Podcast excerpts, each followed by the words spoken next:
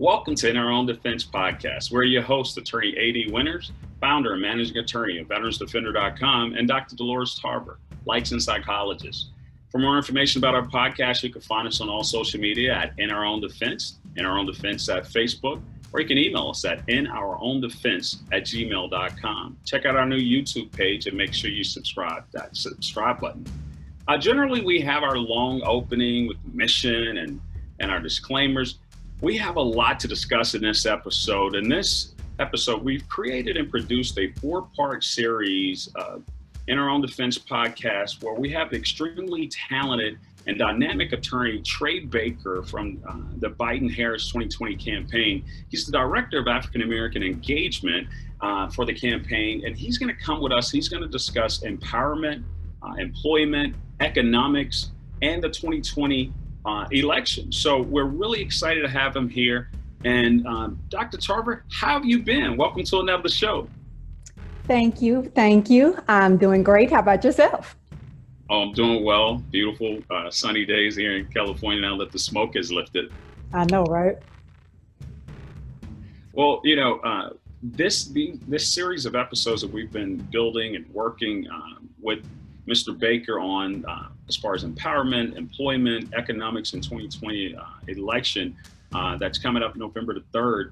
Uh, I'm really excited to discuss certain things. Um, you know, first off, I would be remiss if uh, I wouldn't uh, discuss the recent passing of Associate Justice Ruth Bader Ginsburg, also known as the notorious RBG um, for all of her extremely hard work as a lawyer to watch and read uh, some of her writings uh, and some of her dissents, uh, how she's been a champion for equality, uh, a champion for women's rights, but for all rights of humans. Uh, and that's that's been telling. So we're really excited uh, to be able to honor her, and I'm excited to see all of the great things that we're going to do to support her through her transition. Um, but one of the things I want us to discuss, what are you seeing from the impact of the pandemic's uh, impact on the human element, the wellness, the emotional, spiritual, financial wellness of our of American citizens?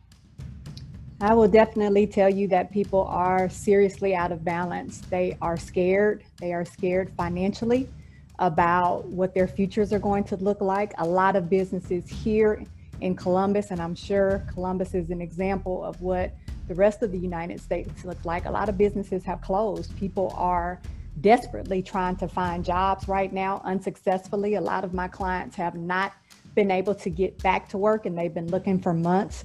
Um, as we know, unemployment is overwhelmed and people are not able to receive as much as they were initially. A lot of my clients weren't even able to get onto the site to get unemployment started. Um, so that is a huge anxiety for people. People are losing their homes. Um, people have gone through their savings at this point and don't really know how they're going to be able to make it without any more assistance. People are understandably depressed.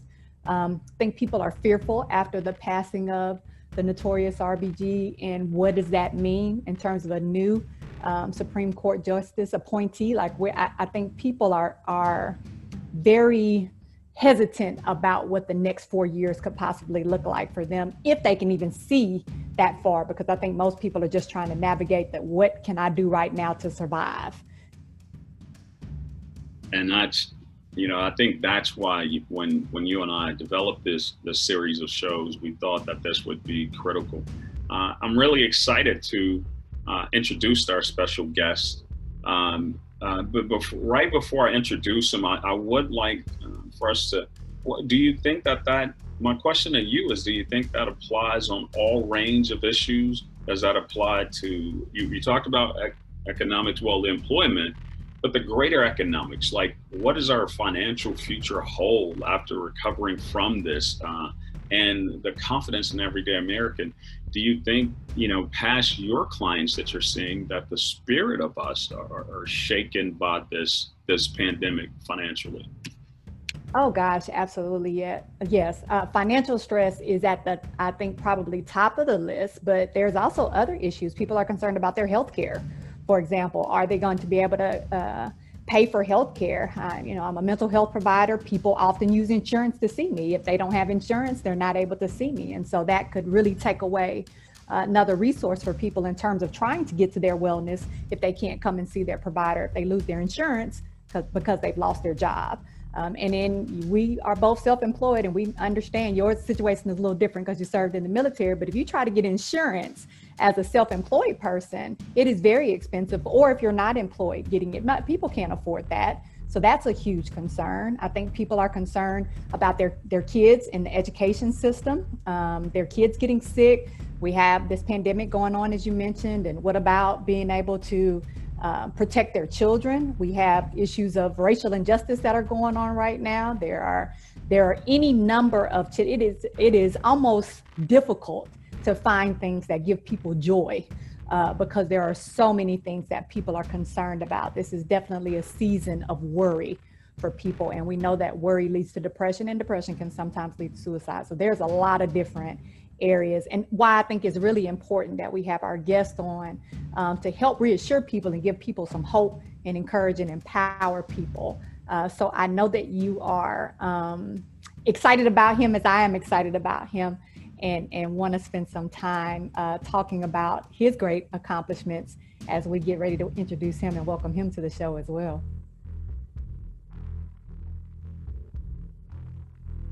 Without further ado, I'll uh, be really excited to introduce uh, our guest. Um, you know, there's a, they have a great website, uh, joebiden.com, uh, where he talks about a tale of two tax policies, where he talks about the Biden campaign rewards work and they they plan on building back better with jobs and economic recovery for the working family and build back better with racial equity across the American economy.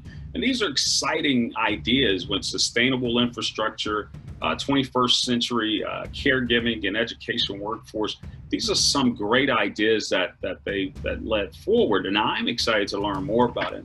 And as I introduced our guest, Attorney Trey Baker, uh, he's the director of African American engagement at Joe Biden and Biden Harris 2020 uh, uh, campaign. Uh, he's self-described as a Mississippian, a Grenadian, a Tougalooan, a bow tie aficionado. Uh, as the director of African American engagement, he builds and he manages the national outreach program to support the political objectives of the campaign. Uh, additionally, uh, Trey works to amplify the communication strategy, amplify their digital assets, and add value and volume to their uh, field program and support their fundraising goals. Attorney Baker earned his undergraduate degree from the esteemed Tougaloo College and earned his Juris Doctorate from the University of Denver Law. And so, without further ado, Dr. Tarver, help me welcome Attorney Trey Baker. welcome to the, welcome to the show. It's good to be here. It's good to be here. Good deal. Well, welcome, uh, welcome to the show, uh, Trey. We are so happy to uh, have you here. Uh, there, there are a lot of things that, um, we will discuss, um, but the first one that we like to discuss with you in our four-part series is um, on ec- empowerment, employment, economics in the 2020 election. The first one, of course, is empowerment. Uh, Dr. Tarver, would you like to lead us in the first question there? Absolutely, I appreciate that courtesy. Uh, now, uh, Attorney Baker, I know you may not have figured this out just by looking at me, but I'm a woman, and so it is uh, it is important for me um, not only in honor of the notorious RBG, but also to speak for women um, who have a lot of questions. They were some of the people that posed questions. And I know that the Biden campaign has an agenda for women, but I, you know, want to talk about women. Of course, are concerned about sexual discrimination, sexual harassment, unequal pay, um, not being seen as viable in their environments, being concerned about needing to take care of home and school and all of these other responsibilities, but not necessarily always feeling like they have a seat at the table. Um, what are some ways that the, the Biden campaign uh, has, I think, highlighted to address these concerns to allow women to, to be able to feel like if they were to um, vote for Biden, that they would be able to have that seat at the table. What would what would make them decide to vote for that candidate? What are some of the issues that um, Biden brings to the table? Well, I, I, appreciate the question, Dr. Tarver, and it, uh, let me first say that it's a pleasure to be on with with you two tonight, two Grenadians, uh, two folks who have uh, legends uh, beyond measure in, in our hometown, and so uh, to to be on this uh, podcast is is really great. So thank you for the opportunity to come on. First of all. And, and just thank you for, for what you're doing in your individual careers, what you're doing for the folks back home in Grenada. As you know, I, I love Grenada as much as anybody and I want to see it flourish. So wanted to say that first. Uh, I think the, the best way to answer your question is to just tell you that Joe Biden practices what he preaches. Uh, when, when you talk about women having a seat at the table, you don't have to look any further than our campaign. Uh, the the diversity stats just came out for our campaign, and uh, at, at this point, the majority of the women who work on the campaign, period, are women. Uh, and the majority of the women, up to 60 or so percent, uh, of the folks in senior leadership on this campaign, including our campaign manager and several of our se- senior advisors, are, are women. Uh, many of them women of color, black women uh, like Symone Sanders, Karine Jean Pierre, uh, a whole list of, of people who he has around him who he trusts immeasurably. And and so I was I would start there as as a first matter is that you know when you start talking about um, you know if somebody is gonna gonna do policy a certain kind of way, then look at how they do their own affairs. And so women are at the forefront of this campaign and at the forefront of the national conversation uh, from from headquarters all the way across the country. The second thing I'll say is, is Joe Biden is the author of the Violence Against Women Act, uh, VAWA, uh, that that just uh, celebrated its 25th uh, anniversary uh, of being passed, and and so there are so many protections, whether it's uh, from employers or just in general in, in domestic uh, disputes. I mean, you got to think about the time that we were in when VAWA passed, um, and and and the impact that it had on um, communities of women uh, to be able to bring charges against people when at a time when when they couldn't still, uh, including husbands who uh, commit acts against against wives. Um, and so I think in, when you look at the long history of Joe Biden's career, uh, you see that he has uh, time and time again uh, in his actions shown that not only are, are women at the table, but he is particularly interested in, in the protection uh, in, in subsequent growth and advancement of women. Um, you, you, talked about uh, Ruth Bader Ginsburg in particular, and one that, that's a tremendous loss for our country. And uh, when we had a staff call after she passed, the the thing that I said is that, uh, amongst other things, was that it, it's a shame that her life and her death in this moment will become politicized immediately, which it did. You saw that um, uh, Senate Majority uh, Leader Mitch McConnell came out immediately and in his condolence statement doubled down and started talking about who he was going to replace her with and when. And so you look at something like that, and you know it, it's it's one a shame that that we can't just stop for a minute and celebrate her life, celebrate who she was, the second woman appointed to the Supreme Court, everything that she did for women across the board. But uh, another thing to remember is Joe Biden uh, helped to shepherd uh, her appointment to the Supreme Court uh, through the Judiciary Committee in the Senate. So he was one of those people who, uh, from from the start, was supportive and uh, was a part of her confirmation process. So I think you know that I, am old school. Y'all, y'all know exactly where I'm from, uh, street and everything. And so I just believe that you know people don't have to tell you who they are. You can you can look around and see their actions and you you'll learn everything you need to know and that's how i feel about joe biden and, and particularly the women's agenda uh, when when you go forward and look at what an administration would look like i mean from from jump you're you've got a you've got a man with the audacity to uh, pick for a running mate the woman who would become the first uh, female vice president of this country. Not only that, the first female vice president who's a woman of color. Not only a woman of color, but she's black and South Asian. So uh, to do all of those things and have that kind of trust at every level, uh, you can just you know just look at it, just point to it. You'll see what what an administration will be like and the voices that will be in it. So I think in Joe Biden, women will have a, a strong advocate. That will have someone who is willing to dig into the issues uh, related and have um, a, a type of policy mindset that's for women's well-being and women's advancement, uh, uh, women's equal pay, the whole the whole nine. So uh, I would I would feel uh, very comfortable saying that Joe Biden and his agenda and Senator Harris and, and their collective agenda uh, will be favorable uh, to women, and you know it, as favorable as I think it is to Black people. But I'm sure we'll talk about that later. Well, actually, that's a nice segue there, uh, Attorney Baker. So we we want uh, Attorney Winters specifically has um, questions about Black voters. But I want to talk about some of the other groups. Um, and, and Attorney Baker, if you'll mute while I'm talking, I think we're getting a little feedback. Um, thank you so much. Um, uh, I want to talk about some of these other groups who often also don't feel like they have a voice, and that is our Latinx and our under 30 voters. And frequently, what I'm hearing from those groups and some of the questions that were generated were about these groups in particular is that they are not uh, necessarily as inclined to get out and vote.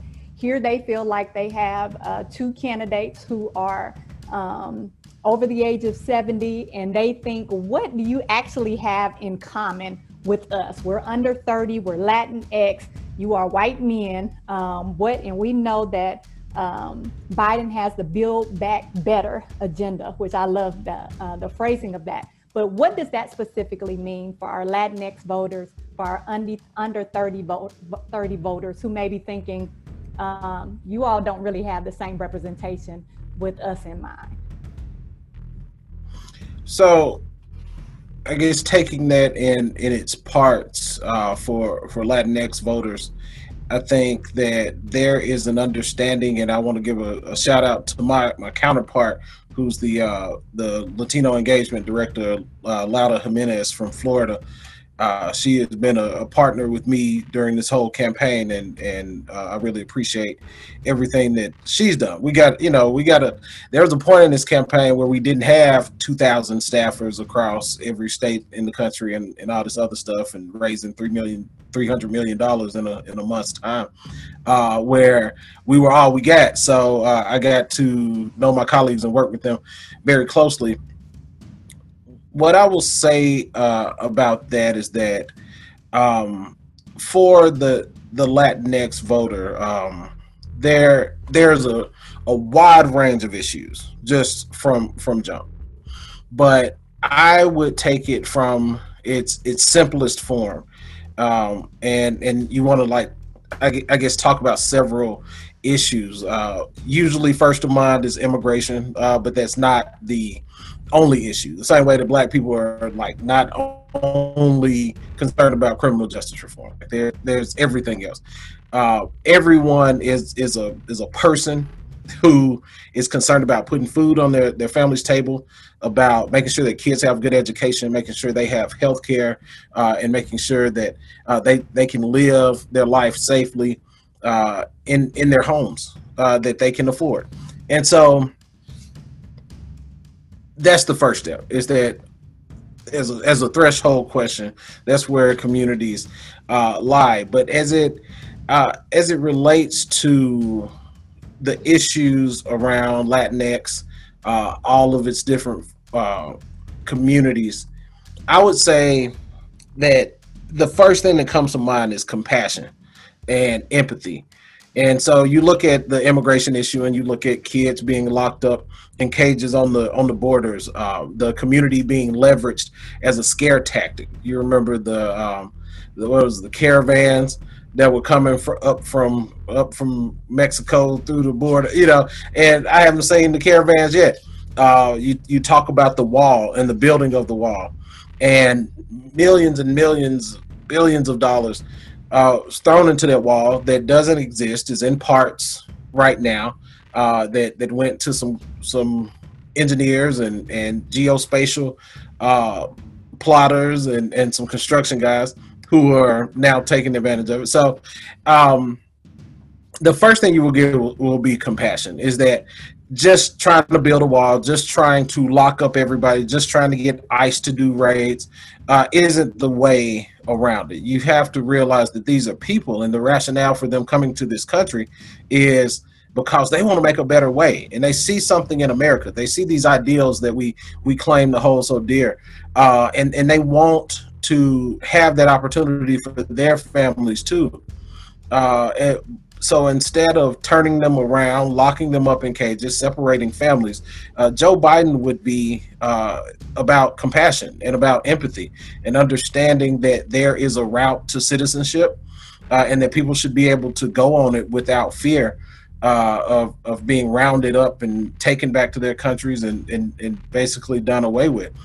On the on the just very like domestic front, I think everything that's a part of our Build Back Better plan, uh, whether it's uh, a fifteen thousand uh, first time home buyer tax credit, uh, whether it's uh, a seventy billion dollars that's going to go to HBCUs and other minority serving institutions, um, in, in, including institutions for uh, the Latino community, whether it's our our program that we did around caregiving.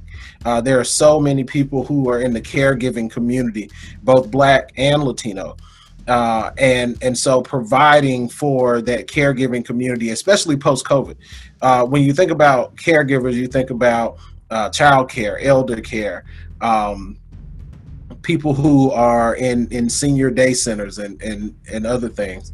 And so those people's economy was was completely unraveled because of COVID 19, because you couldn't send your kids to this place. You couldn't visit your elderly parents in, in the nursing home. You couldn't do this. And so doors were closing, people's businesses were, were going away.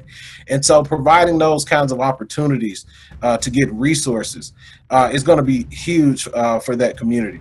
Uh, turning to the the question on on youth, which is uh, a whole other thing in and in and of itself, but with young people, I think a, a decision has to be made, um, and that's a and that's a fair question. You look at two um, 70 year old white guys, and you're like, well, you know, what's what's the difference? And I will say here, there's a huge difference.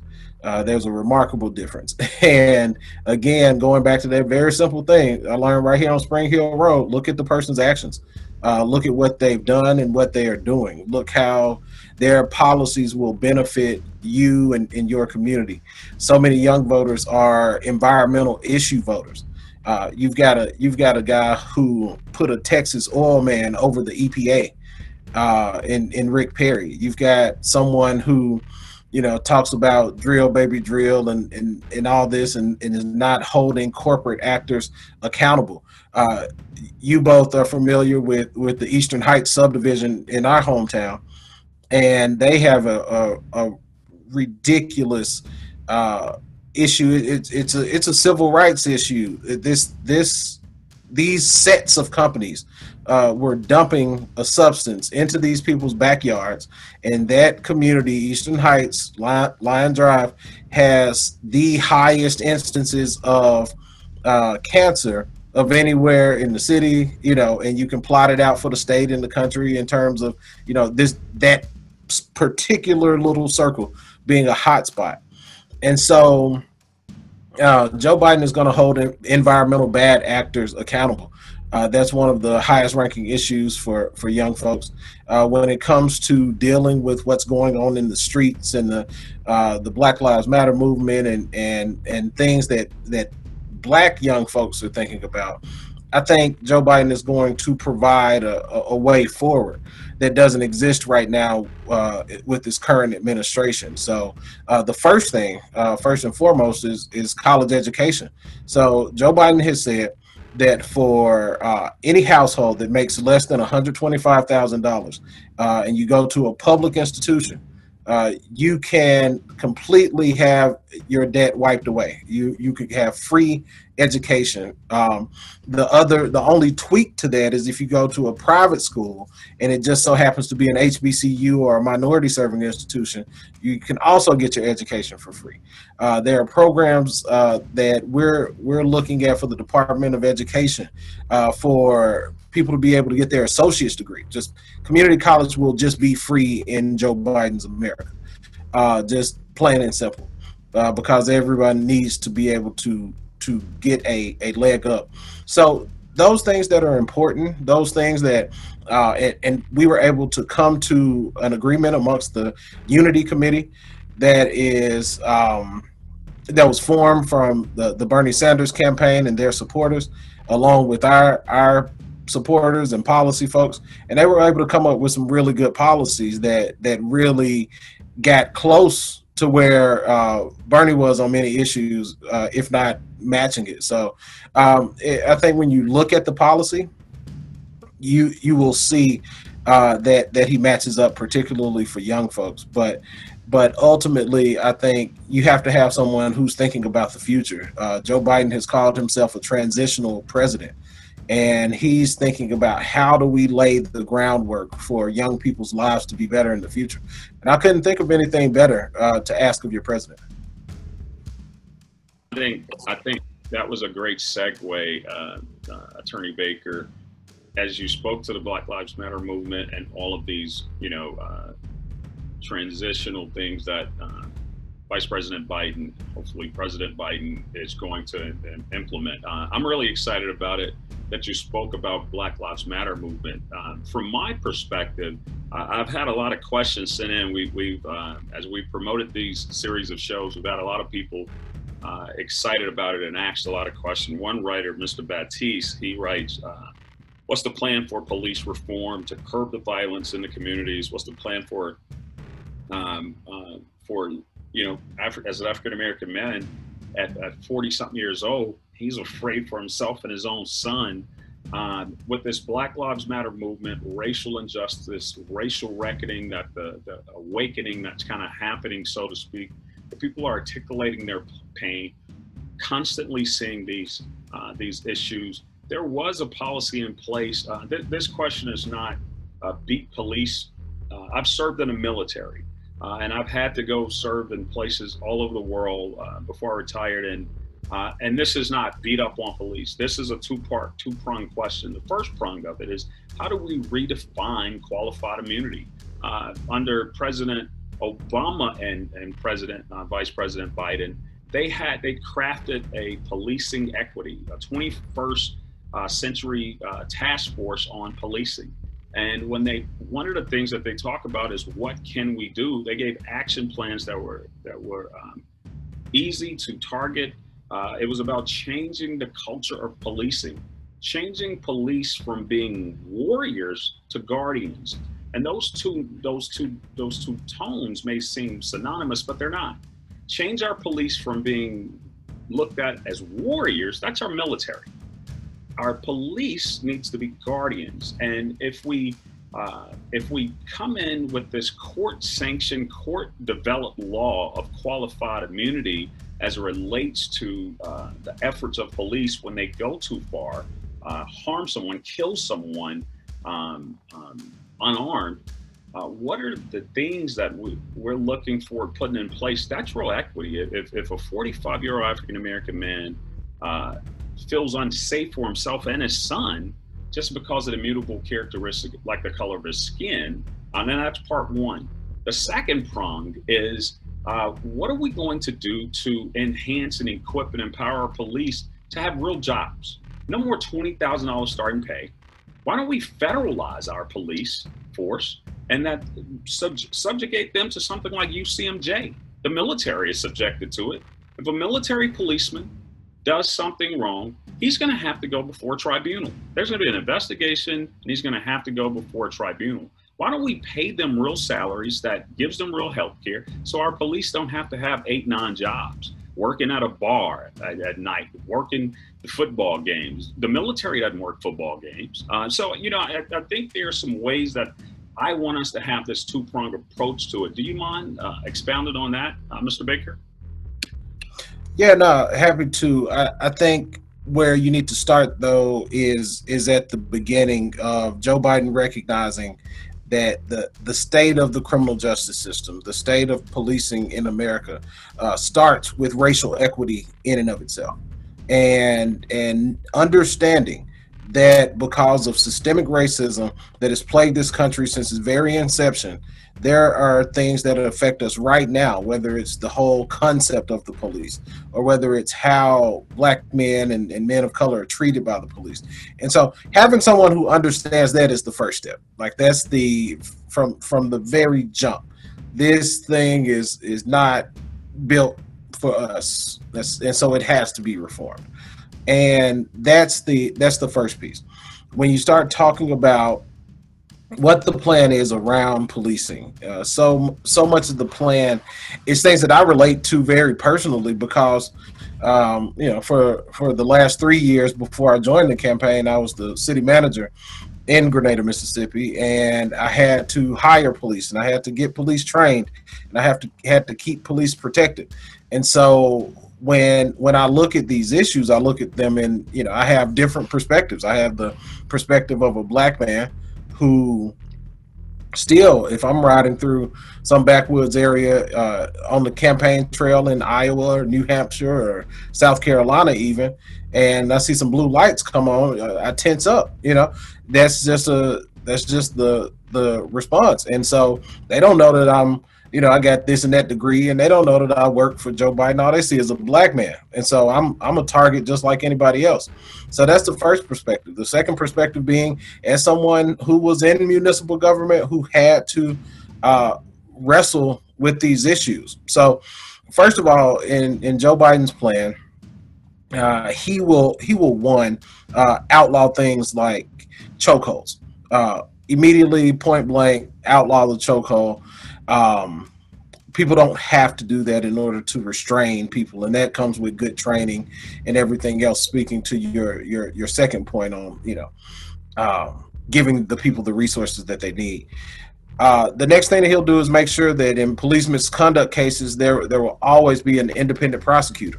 I think that's huge because you you take the whole teamwork piece out of this, where where the prosecutor's office is in cahoots with the with, with the police department or the sheriff's department.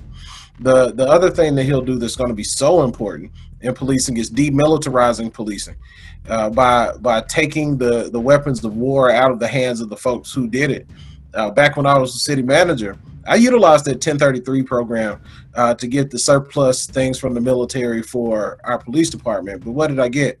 I got desk and I got file cabinets and I got washers and dryers for the for the fire department uh, and I got uh, chairs. I got a new um, conference room table for for one of the folks at Parks and Recreation. That's the kind of stuff that you should utilize the 1033 program. It's just extra stuff that's laying around at the military surplus. But Grenada Police Department didn't need a tank. Uh, they didn't need missile launchers. They didn't need, you know, the the type of gear that, that you had to, you know, have in your military training in order to to solve crime around Grenada. So demilitarizing police is so important, and it starts with uh, having capable people at all levels of government to be able to make that distinction uh, about it. And so, uh, in terms of your your question on qualified immunity, I know that's something that both the, the vice president and Senator Harris are, are looking looking closely at and and trying to uh, figure out how to how to bridge the gap between uh, making sure folks don't have just an all out you know carte blanche to do whatever the hell you want to do uh, to a person uh, versus making sure that people can still you know go go through with law enforcement. So uh, while while we haven't arrived at that policy position quite yet that's something that's in in, in very close study. Uh, and, I, and I think it's something that Senator Harris has said we absolutely have to uh, reform immediately. In terms of, of, of federalizing the police I I mean, I'll, I'll step outside of, of the campaign because because we don't have a, a, position on that necessarily, but it's not something I would necessarily be comfortable with individually. uh, just because you never know who's going to be at the top. Like I, I, I, never know about who, you know, who's the next Trump. You know, we want to give Trump a, an army and a police force. I don't know. Um, I, I'm, I'm not sure that that's what we, that's what we really want. So, as a, you know, as a personal matter, I, I'll just say I don't know. Uh, as a campaign matter, that's something that we haven't um, we haven't looked into. I, I think, but to your to your underlying point on this is that just like teachers, uh, just like uh, nurses and and and uh, doctors and folks who who take care of folks, firefighters, um, our public service workers need to be paid a livable wage uh, they absolutely need to. Something that I tried to do um, in municipal government was to provide an incentive package uh, that helped to bridge the gap for them. And so, if you work at the city of Grenada, I, when I worked at the city of Grenada, I had the best insurance I've, I've ever had in my life. Even when I worked on Capitol Hill, I didn't have better. I had the Cadillac insurance. And so that's what we try to provide for our workers there because if you if you have those salaries that are depressed, you have to be able to give them something that will that will help them. And so um, low you know low deductibles, uh, having the ability to have multiple things covered, having the vision, having the um, um, the dental, having everything that that's a part of that that kind of Cadillac uh, package, and it it costs the city uh, a little bit in terms of being self-insured. However, it goes a long way, especially you know, and it, it really rewards being in, in, in the city system for a long time because the the the older you get, the more infirmities you start to have, and the more you really benefit from having all of these these um, uh, these protections. Also for our younger folks starting families uh, and and having having those services for you know uh, maternal care and and and other things. So I, I believe that people have to and i'm not saying i, I did everything right or, or we had all the answers in grenada but it's just, it's just my experience and it is uh, something that we have to look at across the board is how do you get people who do so much for us uh, to be to be in a place to make a livable wage. But most of that too, or some of that, comes from having a, a true partner in the federal government. So someone who can get resources down to your city, down to your towns, and be able to like really help you. One of the reasons that they appointed me here in Grenada was because I had access or knew where to get access to um, federal resources because I worked on Capitol Hill for uh, Congressman Benny Thompson. And that was one of the main things is that oh I can go find a grant and, and execute like nobody's business. In my in my first year here we we cleared over over two million dollars in grant funds and and that was that was huge because um I mean for a budget that's basically sixteen million dollars uh in, in terms of operating expenses um you know, to add another two, it get, starts to give you that, that cushion that you need. But something that I found in the Trump administration is year after year, certain things would dry up. Uh, the Assistance to Firefighters program uh, started to get bare. Uh, they took money away from the Delta Regional Authority, and that was something that we used for uh, to, to be able to get lift stations and, and, and other things that you need to make the water run. Um, then you, you look at the COPS program and instead of like doubling down on the cops program and actually giving the resources to hire uh, cops and get them trained and get them body cameras and the whole nine, they put in a, a little box that you had to check to say that uh, if needed, your police officers would be willing to help with immigration enforcement. Uh, just another thing to you know kind of hold people down. I, I couldn't you know I can't check that box. There, you know we get, we ain't got a lot of immigration enforcement in Grenada, so that's something that um, I think would also help too.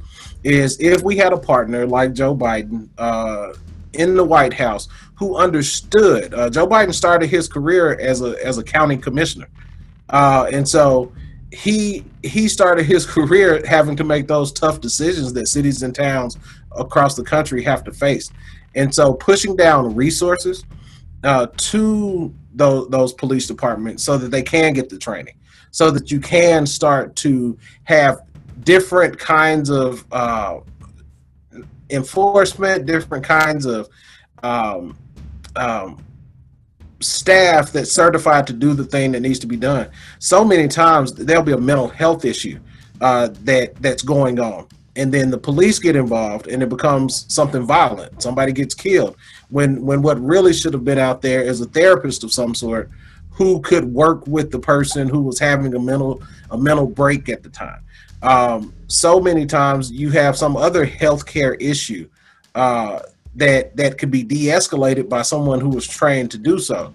But if you approach that situation with somebody who's trained to knock down doors, that's what they're gonna do. They're gonna knock down doors. And so that's that's one thing about this whole uh, defund the police movement. Uh, that's not something that the vice president gets into, but but what he t- talks about is reapportioning things. He talks about his daughter, who who is a therapist, and says, "Hey, you have to, you know, put some funds over here to to get some of this. You got to put some funds over here to do some domestic training. You got to put some funds over here to make sure you have some juvenile justice training." And, and all of those things put together the healthcare piece the juvenile piece uh, and then you add the actual law enforcement personnel to it you'll you'll have an ecosystem that will help the community r- rather than try to punish the community. And I appreciate that from a from a overarching uh, holistic approach. Uh, b- before we end this particular episode, uh, Attorney Baker, th- there was one really important question for me. Uh, the LGBTQI community uh, has made significant strides under this from a quality standpoint, uh, allowed to be married. Uh, Supreme Court has ruled about marriage. Um, but each part of that community, uh, the LGBTQI and all of the other letters uh, that, that are that are used to define them, um, each member of that community uh, needs to have that same kind of empowerment. Each one, you know, whether it's the trans community being able to have that. In this in this administration, there's been issues in the military, whether or not uh, trans could openly serve, or whether or not, uh, you know, one of the things that I'm extremely concerned about for uh, that community at large is losing these gains. Um, what is the campaign going to do to further empower uh, equal rights as it relates to the LGBTQI community and not to return back to the days of Stonewall in New York? Well, um, and as you as you you know you'll you'll see this going forward, but as you bring up topics that uh, are are things that my colleagues handle. I will shout out uh, Reginald Greer, who's our LGBTQ plus director, who does a, a, fantastic job. He's he's a great brother and uh, really brings it home for that community. We actually just launched tonight. Uh, the campaign did before I got on this call. We had a black blackout, uh, so black and then you know capitalized out. Uh, so that's our LGBTQ uh, African American collaboration that that we did, just because you know there's so many facets of the black community, and so whether it's black women, it's black youth, it's uh, black seniors, uh, black military folks, uh, and, and, black LGBTQ uh, individuals. Uh, so we we launched that program tonight, and so that's something that that Reggie worked on is, and is really proud of. So I do want to point that out and, and shout him out tonight uh, especially given the time period where, where we just did it.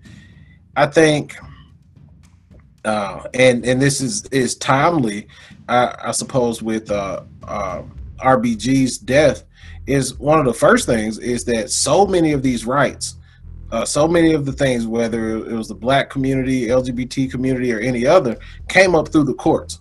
And so when when it came to gay marriage, when it came to uh, equality, when it came to the the strides that were made at each step, um, uh, uh, domestic partnerships and just different things that like each, each, time each time there was a step forward.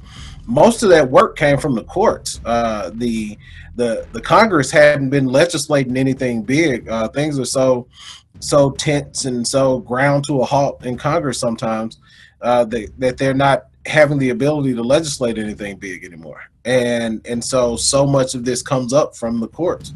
And the first thing Joe Biden would be doing is he'd be he'd be nominating and appointing the types of judges uh, that would protect these rights and not go backwards. And and I think that might be the single most important thing. That's the that's the silver bullet in all this is having the types of judges that understand that this is not a strict constructionist uh, type of thing, and that the the Constitution is a living document, and we have to, as our community evolves, our our our laws have to be pliable enough uh, to take everybody in and give everybody equal justice under the law. And and so that's that's going to be the the very first thing. But but also if you remember joe biden was the one who who pulled the obama administration towards uh, equality for lgbtq individuals. Uh, he he went right on meet the press and said that he he doesn't see a problem with it and uh, with, with with folks getting married and and lgbtq marriage being uh, uh, the, the the law to land in this country and um, so the Obama administration had to come on behind him, and so he was uh, whether he meant it or not, he was a leader uh, in that moment on that issue, and has has continued to be. So I, I think in terms of, of understanding the community, having uh, having respect for the community, but but so importantly, uh, appointing the kinds of people who will protect the strides that we have made and not not pull back is, is absolutely the, the the number one thing that any president can do, and I think that's something Joe Biden would do. Well, I really appreciate that response. I'm really excited about that. Uh, you know, I, am a uh, uh, uh, staunch supporter of equality rights uh, across the board, so that that's really important for me. Um, well, and you know, we thank you so much for coming on uh, to to agree to do these four episodes with us. Uh, this um, has been in our own defense podcast. We have been discussing empowerment, employment, economics, and the 2020 election with Attorney Trey Baker. He's the director of the African American engagement for the Biden Harris 2020 presidential campaign. Uh, this is in our own defense where you host attorney A.D. Winters and Dr. Dolores Tarver. Uh, for more information, just please follow us on all our social media. Uh, we look forward to our part two with you, uh, Attorney Baker. Uh, Dr. Tarver, thank you so much, and we'll be back with our next episode very soon. Thank you very much. Have a great day.